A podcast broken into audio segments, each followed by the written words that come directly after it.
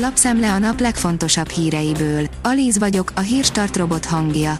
Ma február másodika, Karolina és Ajda névnapja van. A 24.hu írja, telefonon közölték Harsányi Leventével, hogy nem számítanak rá a Magyarország Szeretlek című műsorban. Telefonon jelezték, hogy nem folytatják. Aztán tegnap láttam, hogy mégis írt a Harsányi Facebook oldalán.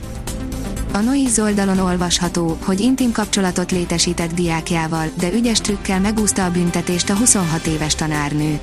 Ejtették a vádakat egy amerikai ex-tanárnő ügyében, akinek egy diákjával való együttlétei miatt kellett bíróság elé állnia.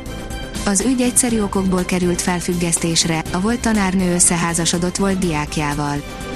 Az Agroinform szerint benzinkutak zárhatnak be, túl magasak az árak.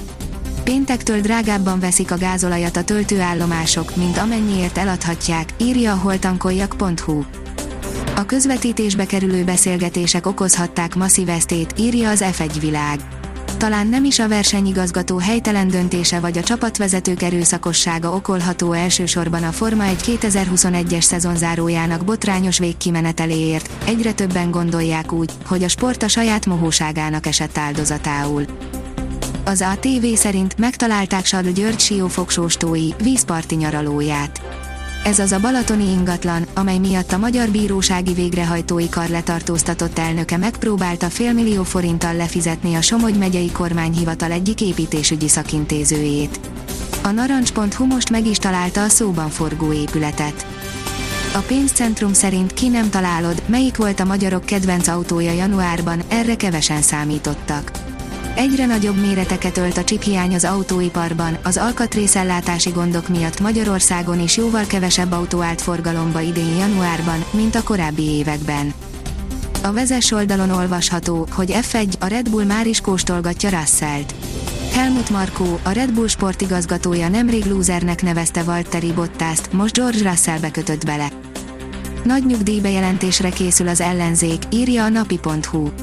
Délután ismerteti a nyugdíjakkal és a nyugdíjasokkal kapcsolatos programját a hat ellenzéki párt és a Mindenki Magyarországért mozgalom alkotta egységben Magyarországért.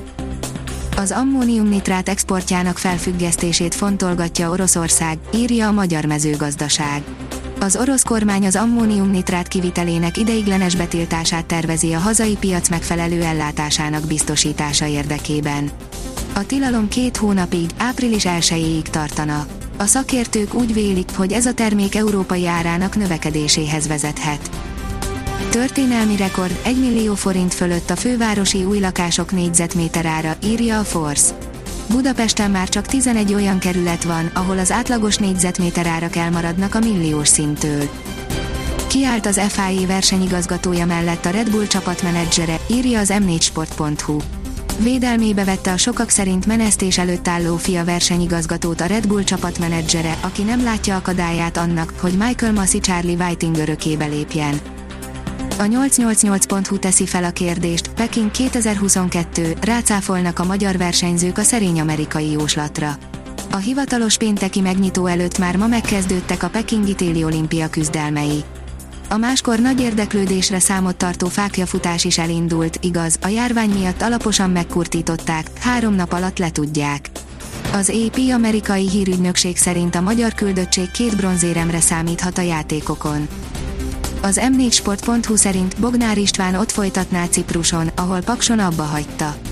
A 30 éves játékos már kezdett lemondani arról, hogy valaha légiósnak állhat még sokáig várat magára az igazi, hideg tél, írja a kiderül. A folytatásban is a megszokottnál enyhébb időben lesz részünk, sőt a jövő héten további enyhülés várható.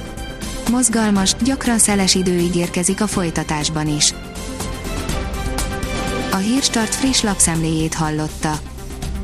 Ha még több hírt szeretne hallani, kérjük, látogassa meg a podcast.hírstart.hu oldalunkat, vagy keressen minket a Spotify csatornánkon az elhangzott hírek teljes terjedelemben elérhetőek weboldalunkon is. Ha weboldalunkon hallgat minket, az egyel korábbi adás lejátszása automatikusan elindul. Beállíthatja, hogy az összes korábbi adás, vagy csak az aktuális tematika hírei következzenek. Köszönjük, hogy minket hallgatott!